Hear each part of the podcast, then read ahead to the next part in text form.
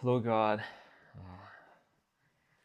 thank you so much that we are, I guess, gaining little freedoms and able to catch up with people a little bit more. And, uh, I ask that that you would give us more and more of that, more opportunity to spend time with each other, with the people that we care about, Lord, and to, um, yeah, that you would help us bring all of this back under control. But in the meantime, I praise you and thank you for your word, and thank you that we have the opportunity to read it and to learn from it. And I ask that this morning you would speak to us, that you would teach us, Lord, that you would help us to understand your love for us, Lord, and what it is that you want to do in us. In Jesus' name we pray. Amen. Okay, so another quick recap, quickish. First five chapters of the book of Romans, Paul dealt with the issue of Justification. justification. What is justification? Being declared righteous. Yep, being declared righteous. So the idea is you're going to stand before a judge, God, you're going to have your life judged, and the question is, well, what's the verdict going to be? And if we're judged based on God's law, whether that's the law that is revealed to us personally in the form of our conscience, or whether that's the law that is revealed to us in His Word, then none of us, well, none of us have kept His law, right? Um, every single one of us have broken it many, many times. And so no one will stand justified, declared righteous before him. No one will be declared righteous because, as Paul says in Romans 3, there is no one who is righteous, not even one. And so that's the issue that Paul's been dealing with. How can God declare us righteous even though we're not righteous? Well, none of us are righteous according to God's law. And that's really the key. If we're judged according to God's law, then it's true that none of us are going to be found or be able to be declared righteous or justified. But we don't have to be judged according to God's law. And that that's the point of the first 5 chapters of the book of Romans is that there is a different way to be judged. There's a different way to be declared righteous. And that is, we can be justified, declared righteous based on our faith instead of our actions, instead of the things that we do. We can be justified by God's grace instead of God's law. How? Well, Paul said that if we trust in Jesus, if we believe Him, place our faith in Him, then God will credit Jesus' righteousness to us. And Paul gives this really cool analogy um, to help us picture what's going on in chapter 5. He says that Jesus is kind of like Adam. Adam, when he broke God's law, when he sinned, was acting on our behalf. It was kind of like he was, he did so as the representative of all of humanity, that he was there in that garden and, um,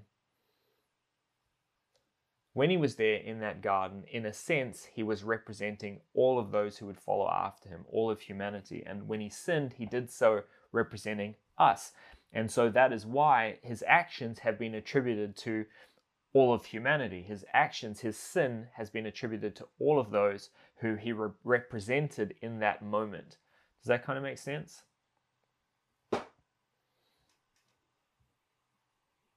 Yeah.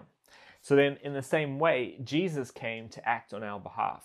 Um, he came to represent all of those who would follow after, who would believe in him. But rather than sin, Jesus came and perfectly kept God's law. But he did that as our representative. He did so representing us. And so then, uh, his righteousness, the righteousness that he, I guess, earned by perfectly keeping God's law, has been attributed to all those who he represented. Um, his righteousness is credited to all those who believe in him, if that makes sense. That's kind of the picture. We've got two people who are acting on behalf of everybody that they represent.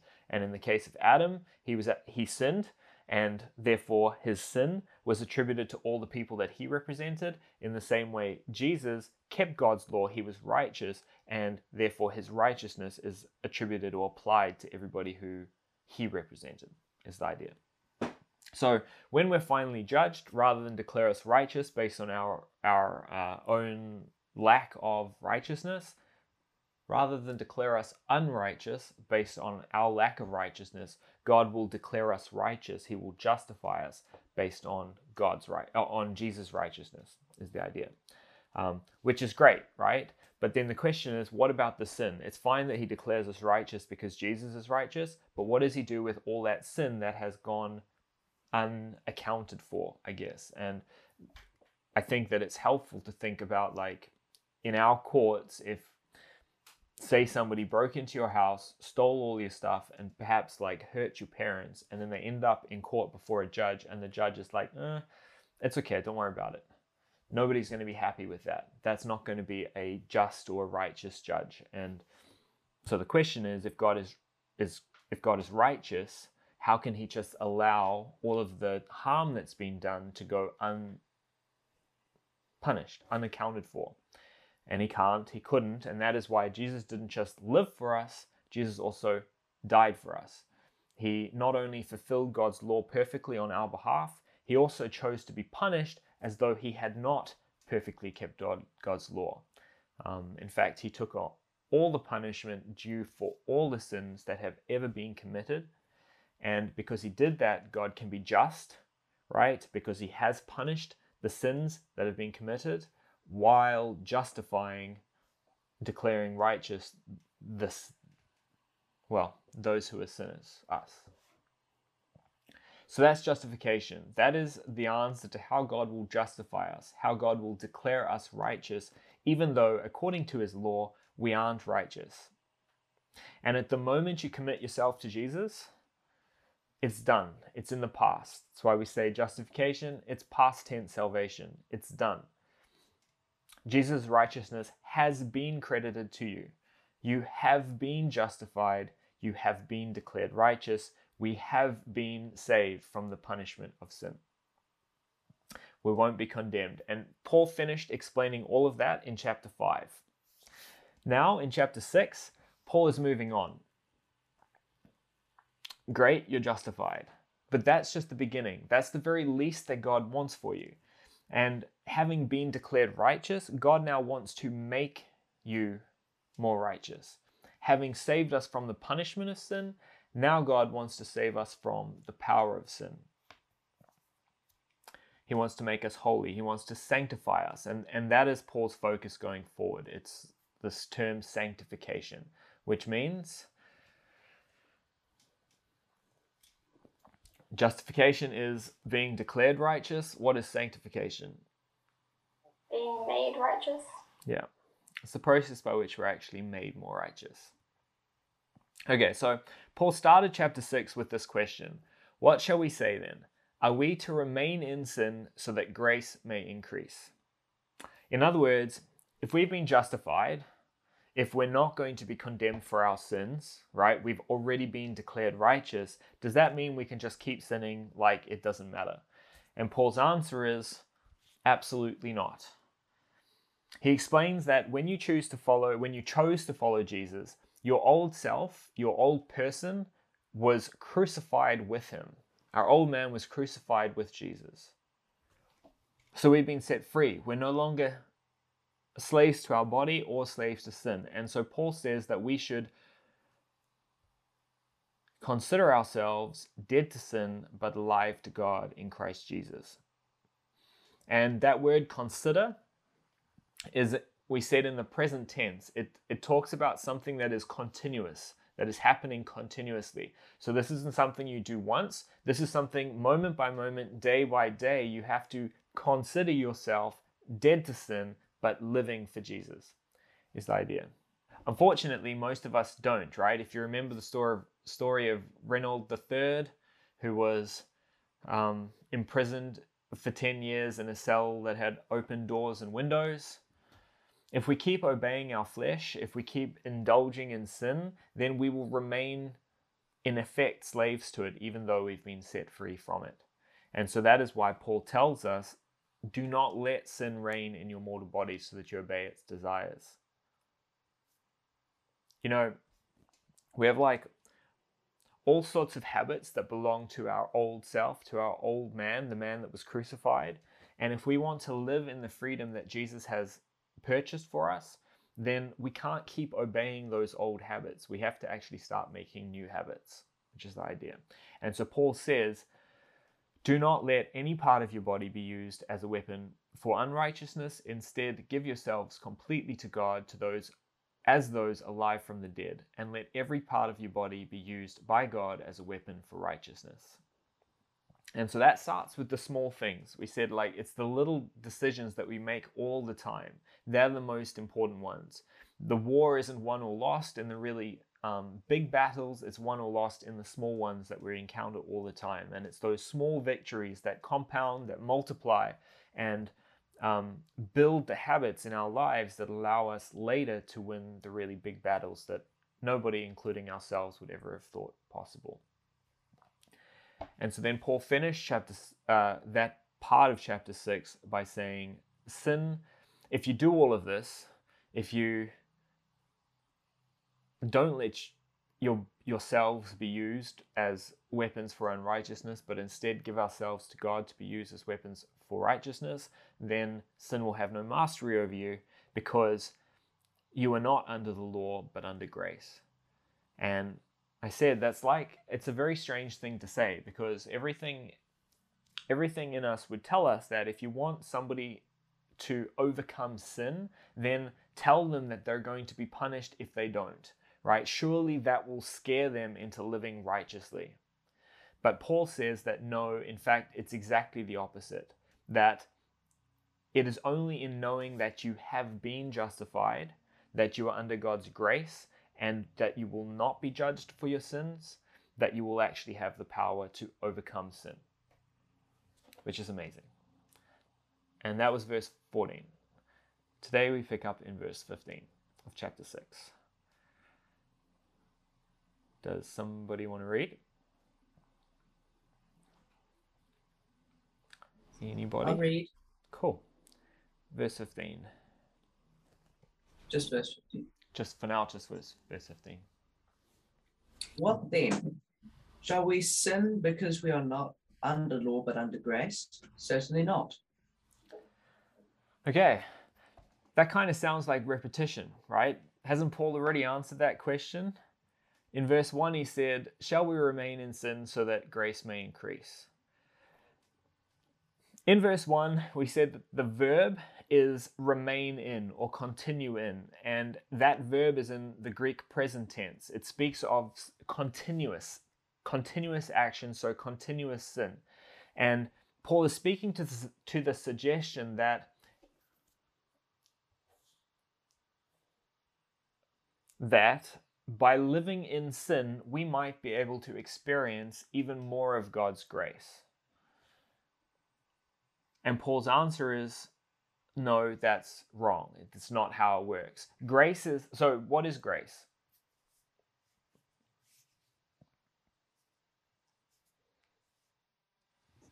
Grace is getting what you don't deserve. So almost isn't like you're receiving good things that you don't deserve. Exactly. Grace is getting something that you don't deserve. And so, justification, being declared righteous, even though we're not righteous, that is grace, right? That's getting something that you don't deserve. We don't deserve to be justified, but God justifies us anyway. So, that is grace. But in terms of all that God wants to give us, justification is only the beginning, it's only the start. And if we want to receive if we want to receive all that God wants to give us that we don't deserve, so if we want to experience all of God's grace, that relies on sanctification, right? It, it relies on the process of sanctification. Justification is just the start. And once you've been justified, you've been justified. You've experienced that, say, degree of God's grace. The rest of God's grace you receive through sanctification. And so if you want to receive all of God's grace, you can't stop here. You have to you have to be in that process of sanctification to receive all of God's grace is what he's saying. And so as long as you remain in sin, you are not being sanctified, right? So as long as you remain in sin, you cannot experience all of God's grace. that's the point that he's made there. But okay, so that's the first half of chapter 15. Uh, chapter 6, up to verse 14, is around that, around living continuously in sin and whether that allows you to experience more of God's grace. And Paul says, no, it doesn't. If you want to experience God's grace, you need to allow yourself to be sanctified. But now Paul addresses a slightly different question. In verse 15, the verb is not remain in, there is no remain in, the verb is sin. And the tense of that verb is something called the aorist tense. And it, it always describes a single action. So this isn't like a continuous action. It's not like a whole bunch of actions that are all linked together. It's just a single action. Shall we sin? Because we're not under God's not under the law, but under God's grace. And so basically, what he's saying is like, okay, fine, I shouldn't live in continuous habitual sin. But given that we're under God's grace and we're not going to be judged for our sins, then is it okay if I just sin like now and then? That's the idea. And Paul's answer is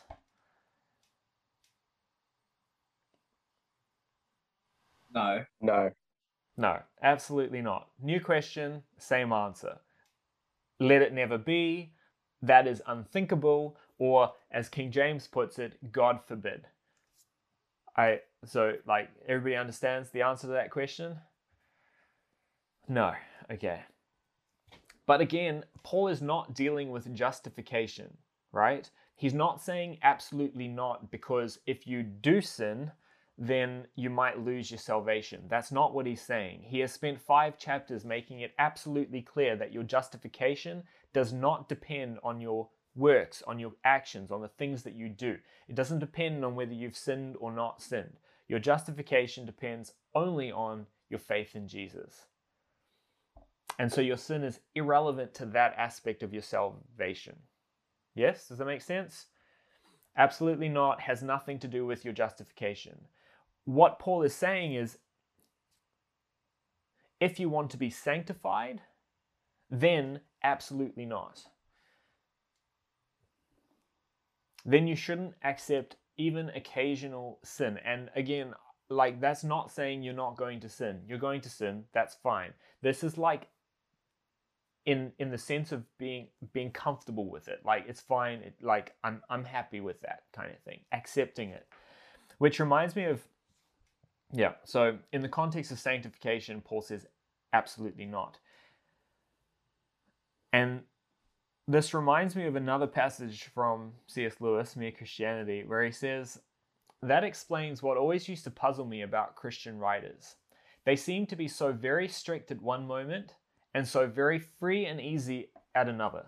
They talk about mere sins of thought as, they, as if they were immensely important, and then they talk about the most frightful murders and treacheries as if you had only to repent and all would be forgiven. But I have come to see that they are right.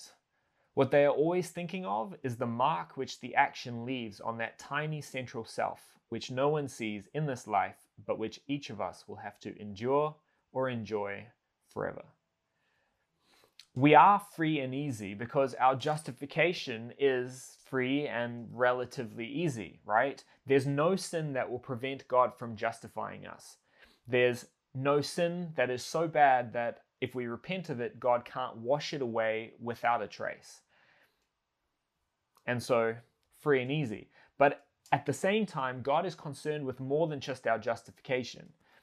He wants to mold our central self, our inner being, into His image, into the image of Jesus, and for eternity, right? Because I, sus- I have this sense, I don't know if this is right, but I, I get the impression that what happens, the, the progress that we make, say, on earth, has like, is eternal kind of thing. That what he's doing to doing with us here is for eternity kind of thing. Anyway, um, yeah. So he wants to mold us into Jesus' image for eternity, and he want he wants to sanctify us. And in terms of our sanctification, even our thoughts can hold us back. Is the idea. Lewis goes on to say, One man may be so placed that his anger sheds the blood of thousands, and another so placed that however angry he gets, he will only be laughed at. But the little mark on the soul may be much the same in both.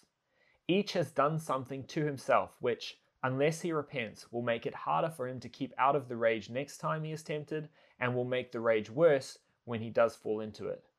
Each of them, if he seriously turns to God, can have that twist in the central self straightened out again. The bigness or smallness of the thing seen from the outside is not what really matters. Anyway, so in the context of uh, sanctification, no, we absolutely should not accept or be content with sinning, even if it's an apparently small sin and even if it's only now and then. Why? Well, Paul goes on to say in verse 16, who wants to read? I'll read again. Cool. Do you not know that to whom you present yourselves slaves to obey, you are that one's slaves whom you obey, whether of sin to death or of obedience to righteousness? Okay, so why shouldn't we surrender to sin even occasionally? What does he say? Because we become its slave. Yeah, you're slaves of whoever you obey, right? We've been set, set free from sin, but if we keep giving into it, we will make ourselves slaves to it again, is essentially what he's saying. We talked about that a bit last week, right? That every time you surrender to sin, you're giving up territory that will make it harder for you to fight or win the next battle. And that's what Lewis was talking about above, is saying like every time you give in to anger, it's going to make it harder for you to, uh, or make it easier for you to fall into anger again the next time. And that time, the anger is probably going to be a bit worse. And so it's this like continuously compounding problem. And Paul, so Paul is basically saying, don't fool yourself into thinking that you can sin occasionally without it leading to that kind of continuous sin that we've already said is a problem. Does that make sense? Like we've all agreed, continuous sin is a, is is not okay. It's it's a problem for your sanctification. And what Paul is saying here is that there's no difference. If you sin occasionally and you accept that, then that's going to lead to that continuous sin that we've already said is is is not okay or is going to cause problems. And Jesus Jesus actually said exactly the same thing, which I suspect is the reason why Paul's like, "Do you not know? Like you should know this." It's an amazing conversation. We've looked at it before between Jesus and some of the Jews who are following him in um, John chapter 8. And Jesus says, If you continue in my word, you are really my disciples, and you will know the truth, and the truth will set you free. They replied, We're descendants of Abraham, and we've never been anybody's slaves. How can you say you will become free? And Jesus answered them, I tell you the solemn truth. If everyone who practices sin is a slave of sin. So that's exactly what Paul is saying, right? You are a slave to whoever you obey. If you obey sin, you're a slave to sin. And although you may not realize it yet, the more you present your selves, where is it? The more you present yourselves as obedient slaves, the more you will find yourself um, enslaved again. And Paul said the same thing to the Galatians. Um, well, he said something similar to the Galatians. Technically, in Galatians, Paul's talking about being a slave to the law, but the principle is the same. He said, Formerly, when you did not know God, you were enslaved to things that by nature are not God's at all. But now that you have come to know God, or rather be known by God, how can you turn back again to the weak and worthless basic forces? Do you want to be enslaved to them all over again? And so the answer is no, right? We don't want to be slaves to sin, which destroys us and destroys everybody uh, around us. And so instead, we want to be slaves to obedience. Uh,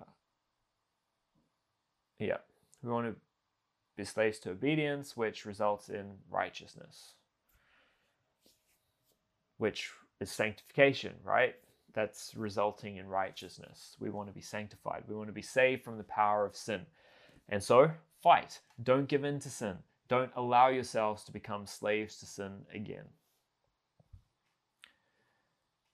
Then, verses 17 to 19. Does anybody want to read that? I'll read. But God be thanked that though you were slaves of sin, yet you obeyed from the heart form, sorry, yet you obeyed from the heart that form of doctrine to which you were you were delivered. And having been set free from sin, you became slaves of righteousness. I speak in human terms because of the weakness of your flesh. For just as you presented your members as slaves of uncleanness and of lawlessness, leading to more lawlessness, so now present your members as slaves of righteousness for holiness. Right. So here Paul kind of swings back into the grace, um, the grace of God and the spectacular privilege that we have in Jesus. He says, But thank God that we are not slaves, even if we act like it sometimes. And again, it's worth noticing Paul's language. He says, You were slaves to sin, you have been freed from sin, and you have become, you became enslaved to righteousness. That's all past tense, right? It's done. That is our reality. But then, having just said that, having just said that we are freed from sin and we are enslaved to righteousness, then Paul says, So now present your members as slaves to righteousness leading to sanctification. What's the implication? Why would Paul need to say that?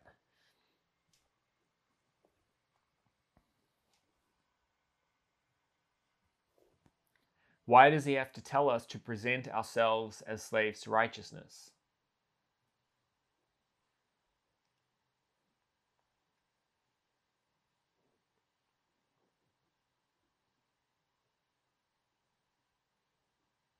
Like we are slaves to righteousness, right? He's already said that. You've become, you have been set free, you have become slaves to righteousness. Why does he then need to tell us to act like it?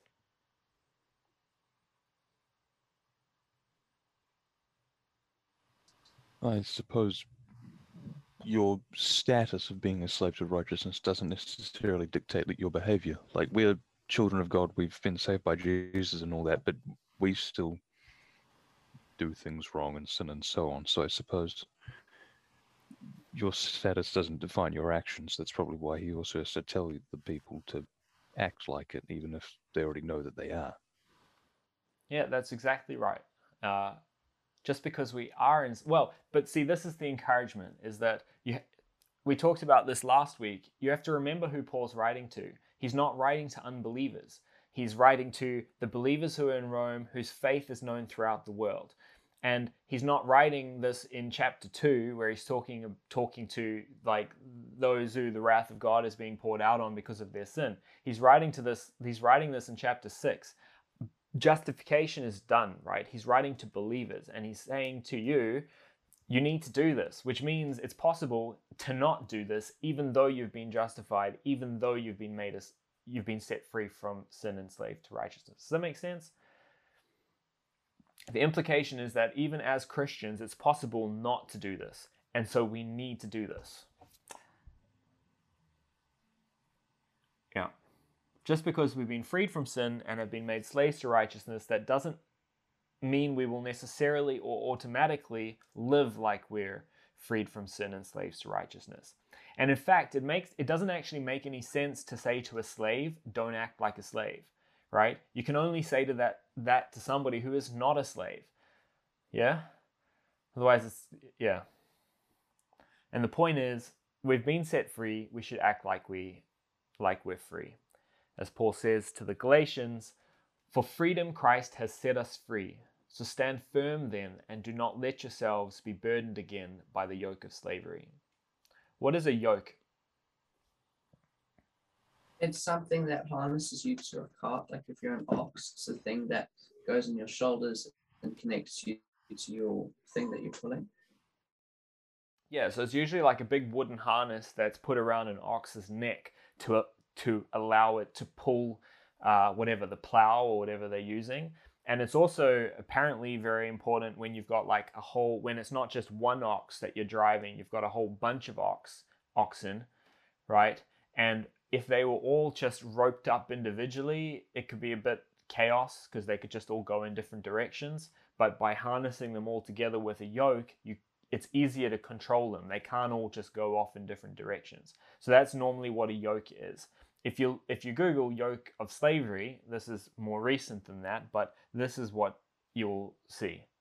And these were apparently big logs, basically, that were tied to people's necks that were reported to be so heavy and unmanageable that it was extremely difficult for the person who wore it to walk, let alone escape or run away. And and that was that was the idea. Like you were under this weight of this yoke that made it Im- almost impossible for you to walk and you couldn't even consider running away. And that's what Paul's talking about is like under the law, under the law and under sin, we were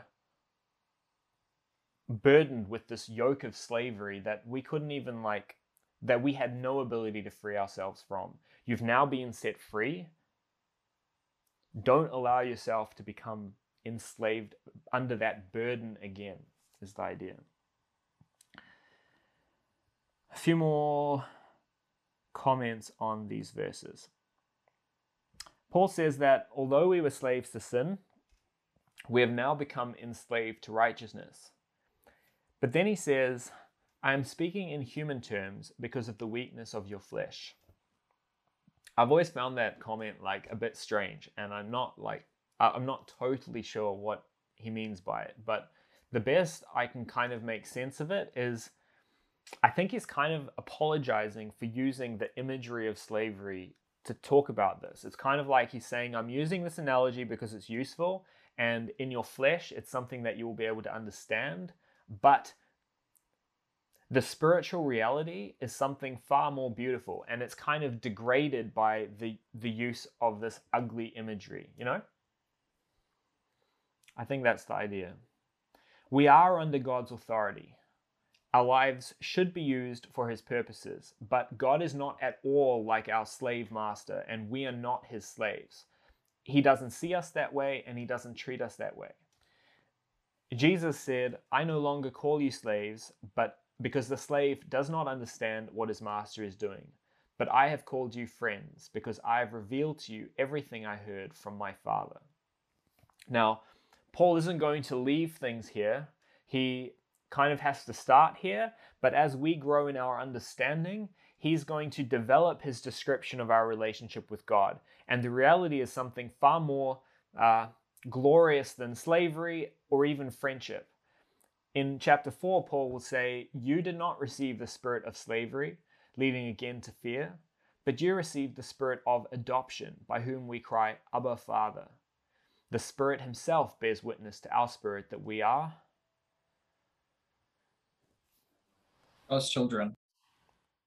God's children. He says the same thing when he's writing to the Galatians. He says, You are no longer a slave, but a son, a child. And if you are a son, then you are also an heir through God.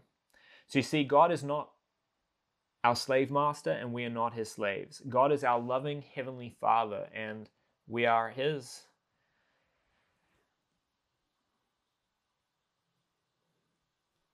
Children. John writes, See what sort of love the Father has lavished on us that we should be called God's children. And indeed, that is what we are. Indeed, that is what we are. But in the meantime, we need to take our sanctification seriously. And a good way to picture that is in terms of slavery. We were slaves to sin. We were obliged to do what our sinful nature told us to do. Now we should consider ourselves slaves to righteousness. And we should obey righteousness in the same way that we used to obey sin. That's the idea. And last thing, Paul said that previously we presented ourselves as slaves to impurity and lawlessness leading to more lawlessness. And so that's exactly what we've been saying, right? Sin is progressive. The more you sin, the more you sin. And what Paul says is it's same, same, but different with righteousness. The more that you present yourselves as slaves to righteousness, the more that will lead to your sanctification, to more righteousness, which is again like uh, the passage that we looked at last week from Lewis, where he says that good and evil both increase at compound interest. That is why the little decisions you and I make every day are of such in- infinite importance. And remember, sanctification is the whole point of everything that Paul is talking about here. And he's saying if you want to be sanctified, this is how you do it. Present yourselves as slaves of righteousness. Do what it says, not what sin says. Right, so that is verse 19. Does anybody else want to read verses 20 to 23?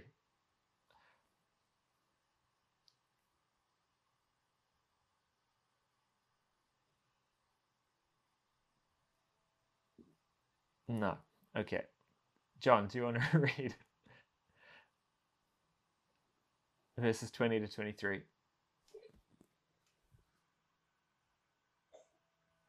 For when you were slaves of sin, you were free in regard to righteousness. What, what fruit did you have then in the things of which you are now ashamed? The end of those things is death. But now, having been set free from sin and having become slaves of God, you and your fruit to holiness, and you have your fruit to holiness, sorry, and the end, everlasting life. The wages of sin is death, but the gift of God is eternal life in Christ Jesus our Lord.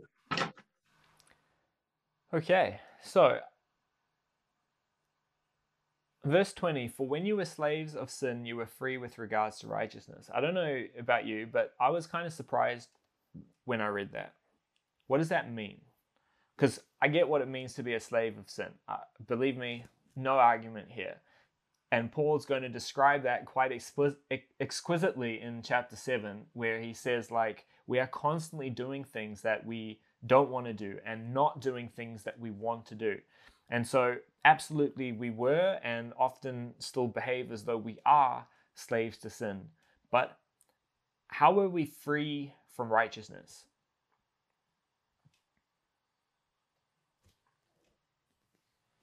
You were serving a different master, sin. Mm-hmm. And then you don't have to be righteous? Uh, when you was you you didn't care about being righteous. You just that was just nothing nothing to you. You were free from it.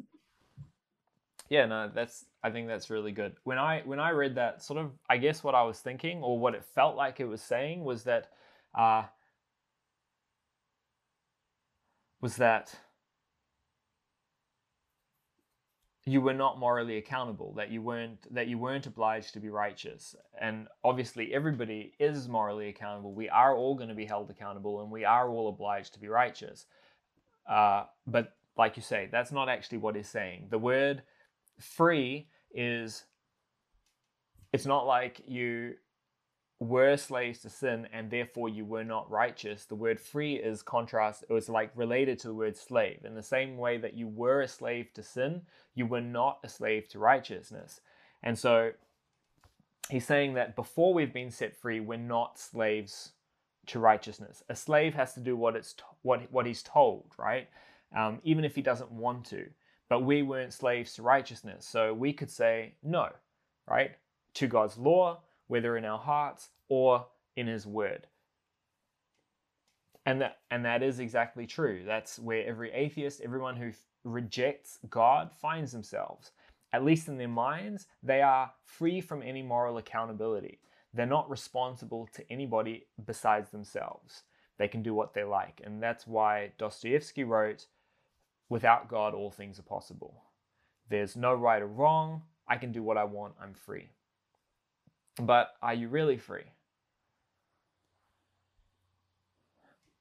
Yeah, not exactly. As Lewis puts it, when all that says it is good has been debunked, what says I want remains.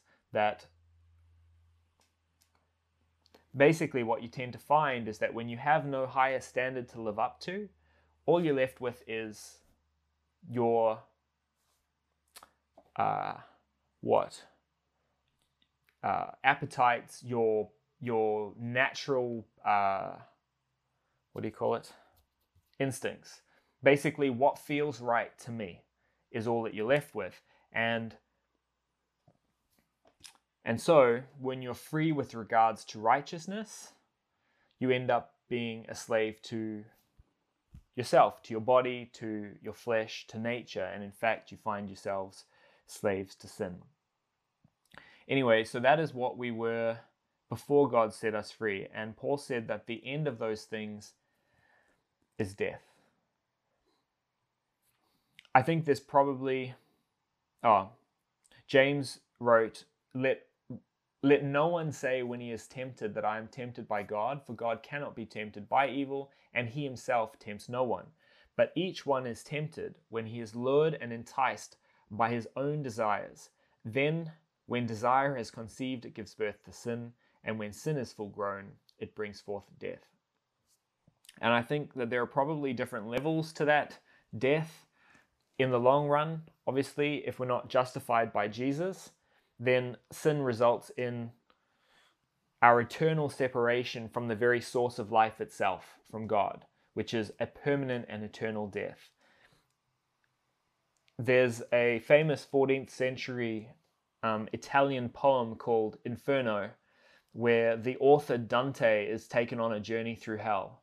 And the gates to hell in this poem bear the inscription, Abandon all hope, ye who enter here and I think that that's terrifying to think to I think it's terrifying to think about what that means. Like, you know, in life, no matter how terrible your circumstances are, there is always hope. There's always a chance, no matter how small, that something might change. And as long as there is hope, there is life, right? There's a reason to keep going, a reason to keep living. And in fact, it's when people lose hope when they believe that nothing can change, that's when they give up on life. That's when they feel that there's nothing left to live for. That is despair. And it's heartbreaking and it's tragic. It's tragic because there is always hope. No matter how bad things are, as long as there is life, there is hope as Paul said in Romans 5, and this hope does not disappoint us because God's love has been poured out into our hearts by the Holy Spirit who has been given to us. So as long as we are alive, there is, there is hope. But imagine what it means to be utterly with, without hope, to realize in a moment that you are lost permanently, that your situation is inalterable, that you can do nothing to change it ever. That there is no hope. I don't, we cannot imagine what um, that, what kind of despair that will be, what that kind of despair will be like, I guess, to enter a place where there is no hope. So there's that. But in the shorter term, um, sin can also cause us to cause a more temporary separation between us and God. Not necessarily God separating himself from us, but we tend to draw back from him. Like Adam, when we're in sin, we hide from God. Genesis 3 Then Adam and his wife heard the sound of the Lord moving through moving about in the garden at the breezy time of the day, and they hid from the Lord among the trees of the garden. But the Lord called the Lord God called to Adam and said to him, Where are you? And Adam replied, I heard you moving about in the garden, and I was afraid because I was naked, so I hid. And the Lord said to him, Who told you that you were naked? To me, there are a few passages in the Bible more devastating than that one, and I hear God's voice broken like and in tears when he's saying, Who told you that you were naked? Because well, because he knows what that means for Adam, for us, and for himself. But anyway, so I think that is also part of the the death that sin brings forth when it is fully grown. And then of course there's just the the utter destruction that sin causes in our lives and in the lives of everybody around us. And so, as Paul says, what benefit did you reap from those things that you are now ashamed of?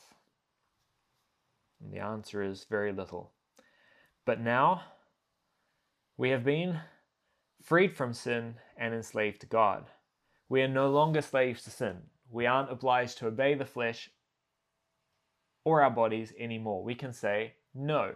Not no to God's law, we can say no to ourselves. We can say no to sin. But in that transition, in being freed from sin, the the process of being freed from sin is to be justified by God, right? And when we are justified by God, we're then we, we now know that we are we're not we, that we are accountable to somebody, that there is a standard by which we should be living. And so that freedom in some sense it comes with an enslavement to righteousness and to God, which is what he says. You've been freed from sin, but now you've been enslaved to God. Uh, we now feel obliged to obey God's word. But it's more than it's more than that. It's not just that we are obligated to obey God's law against our own will or out of fear of judgment. The moment you've been set free, the moment that you were justified, you were born again. Paul and we will talk a lot more about that in the coming chapters. Um, but something has changed in you. As, as Paul says to the Corinthians, so then, if anyone is in Christ, he is a new creation. What is old has passed away, look, all things have become new. So we're not the same creatures that we were before. God has changed our nature such that we are now slaves of righteousness. We actually want to do what is right. We don't want to say no, right? Well, we can't, yeah, we feel like we can't say no. And although we can sin, we cannot find lasting pleasure. We can't find peace in a state of sin. We looked at this before, but Charles Spurgeon put it like this He said, God has so changed your nature by His grace that when you sin, you shall be like a fish on dry land. You shall be out of your element and long to get into a right state again. You cannot sin, for you love God.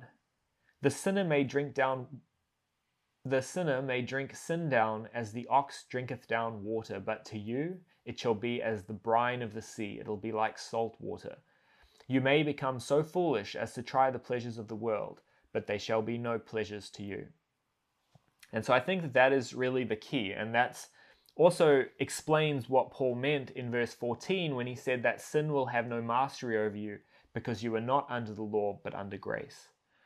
Sin cannot control us because we have been made new creations. We've been set free from sin and been made slaves to God's righteousness. We want to do what is right. But again, it's not out of fear of punishment. It's because we know that we should. It's because we don't want to disappoint our, our Father who loves us, and because we love our Savior who's died for us and who's given his righteousness to us. So, we're still slaves of free. Before, we were slaves to sin. Now we're slaves of righteousness and slaves of God. Um, but while we're enslaved both ways, they're obviously two very different things.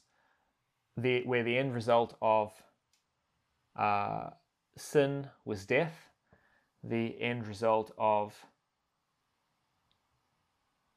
our slavery to God is sanctification. Again, key word in this chapter, right? Sanctification. And why are we so interested in sanctification? Because the end of sanctification is not death, but eternal life. Remind me, what is eternal life? Knowing God and knowing Jesus. Yep.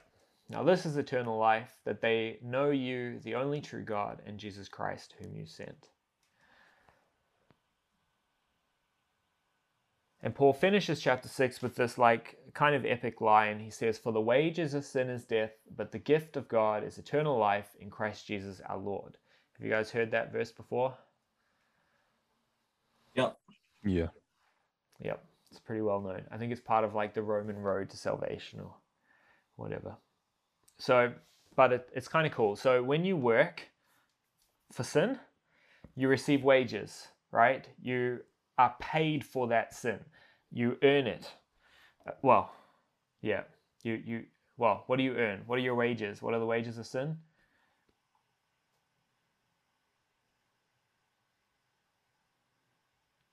For the wages of sin is Death. death. The wages of sin is death. Death is what you earn from your sins, right? But eternal life, we don't earn that. That's not the wages of sanctification, right? Eternal life is the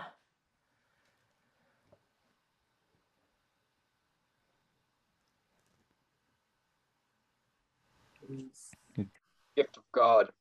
Yeah, it's a gift. You don't earn it. It's the gift of God. We don't work for it. God gives it to us freely as a gift.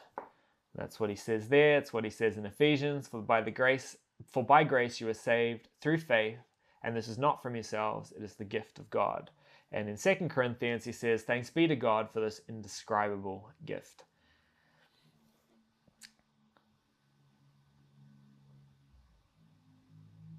So, yeah, the wages of sin is death, but the gift of God is eternal life in Christ Jesus our Lord. So that is chapter 6 of Romans, the start of our sanctification. If we go. We have been set free from sin. We are no longer enslaved to it. And we no longer have to obey it. We no longer have to do what it says. But what does that mean for God's law? And that's where Paul's going to go next in chapter 7. How is God's law affected by our justification and our sanctification? Well, Like I said, we'll talk about that from next week when we get to chapter 7. Thoughts?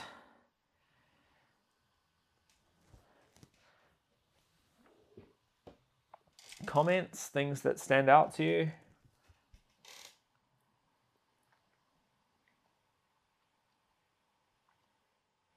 I don't know. Sanctification has always been an, a, bit of a interesting topic for me personally. Like it was always a bit like salvation is something which you know it's very easy to define and understand, but sanctification was always a bit on and off. So it, uh, it's quite interesting to look more into that. I think. I would say same for me. it's uh, I'm learning as I'm going, I guess. It's not something that I felt like I knew nearly so much about. Um,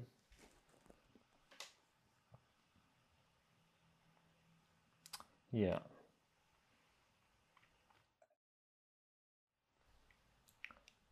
And I guess partly because it's a process, right? Like none of us are sanct well, that process isn't complete for any of us, and probably for most of us, it's still fairly fairly early on, and so it's not something that I feel like I'm speaking from experience about. Um, Yeah, it's it's an ongoing thing. Whereas salvation, it's not something which you can like earn or like it's it's not a process. Once you believe and you know confess with your mouth and believe in your heart and all that, it, it's a it's a done thing. Whereas um, sanctification is sort of an ongoing process. So it's interesting comparing the two. hmm. Yeah, you can't exactly share your sanctification testimony like your salvation testimony. The same way. Some people can more. I think. Um, I think that that's. I think it's probably also something that's hard when you've grown up in church. Uh, yeah, because to an extent you haven't known anything different apart from being in the process of being sanctified in a sense. Whereas I think there are a lot of other people who it's far more dramatic um, or I guess the the initial part of that sanctification can happen quite dramatically in, in a lot of people's lives. But uh, or where they've been set free from things that they used to be enslaved to, you know. For us, it's or at, at your age and having grown up in church, it's maybe also something that's harder to see. But that's the other thing hopefully not but chances are as you guys get older you're going to make mistakes that are going to uh, yeah that you are going to need god to help you with and sanctify you through um, and then it'll become maybe more real in your lives as well Hmm.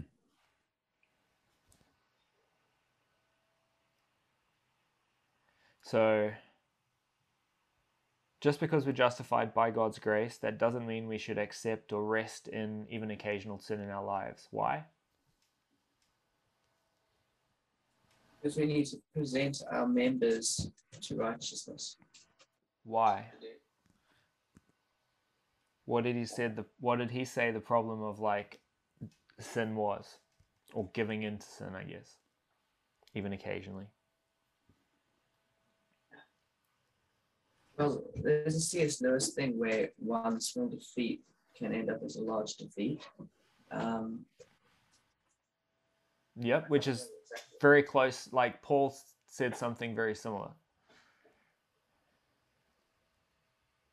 He said, You are a slave to. righteousness. He said, Do you not know? Oh no. Yeah. Do you not know, this is verse 16, that if you present yourselves as obedient slaves, you are slaves to the ones that you obey? Yeah. So even if you obey one thing a little bit, you become a slave to that. Or less obedient to the other. So that was the idea. Don't give in to sin, even a little bit, because you are a slave to the one you obey. And if you find yourself obeying sin, you are essentially becoming a slave to it. And we're not supposed to be slaves to sin because, like you said, we are. Righteousness. Yeah, we've been made free from sin and we've become slaves to righteousness. What does that mean? What does it mean to be a slave to righteousness? It means you serve righteousness, you serve God, you belong to that way of living.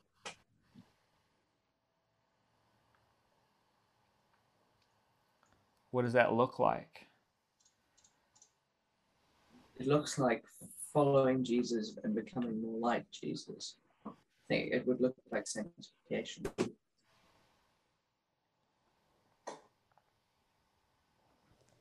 Yeah. Any other thoughts?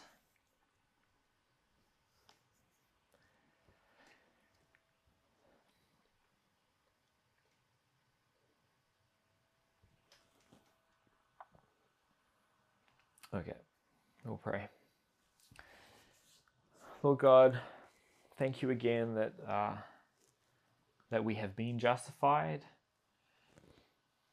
that if we've been believed in you, you've given us Jesus' righteousness, Lord, and that you've declared us righteous. But I thank you that that's not all. That's not the end. That that's not all you want for us, Lord. That you are. That you have far grander plans for us, and that you see far more potential in us than that. And I ask that you would help each of us to to get to a point where we are willing to allow you to sanctify us, to uh, cause us to live free from sin and to to be made more like you, Lord, to be made more righteous and to be made more and more like you in love, in grace, and in obedience. Um, and that that as we do that, we would see the fruit in our lives, Lord, that we would see we would see that sanctification and I guess the eternal life. Lord, that the more you sanctify us, the better we would know you. And the more of that life that you have for us we would experience. Please be with us, all of us this week. Um, and Lord,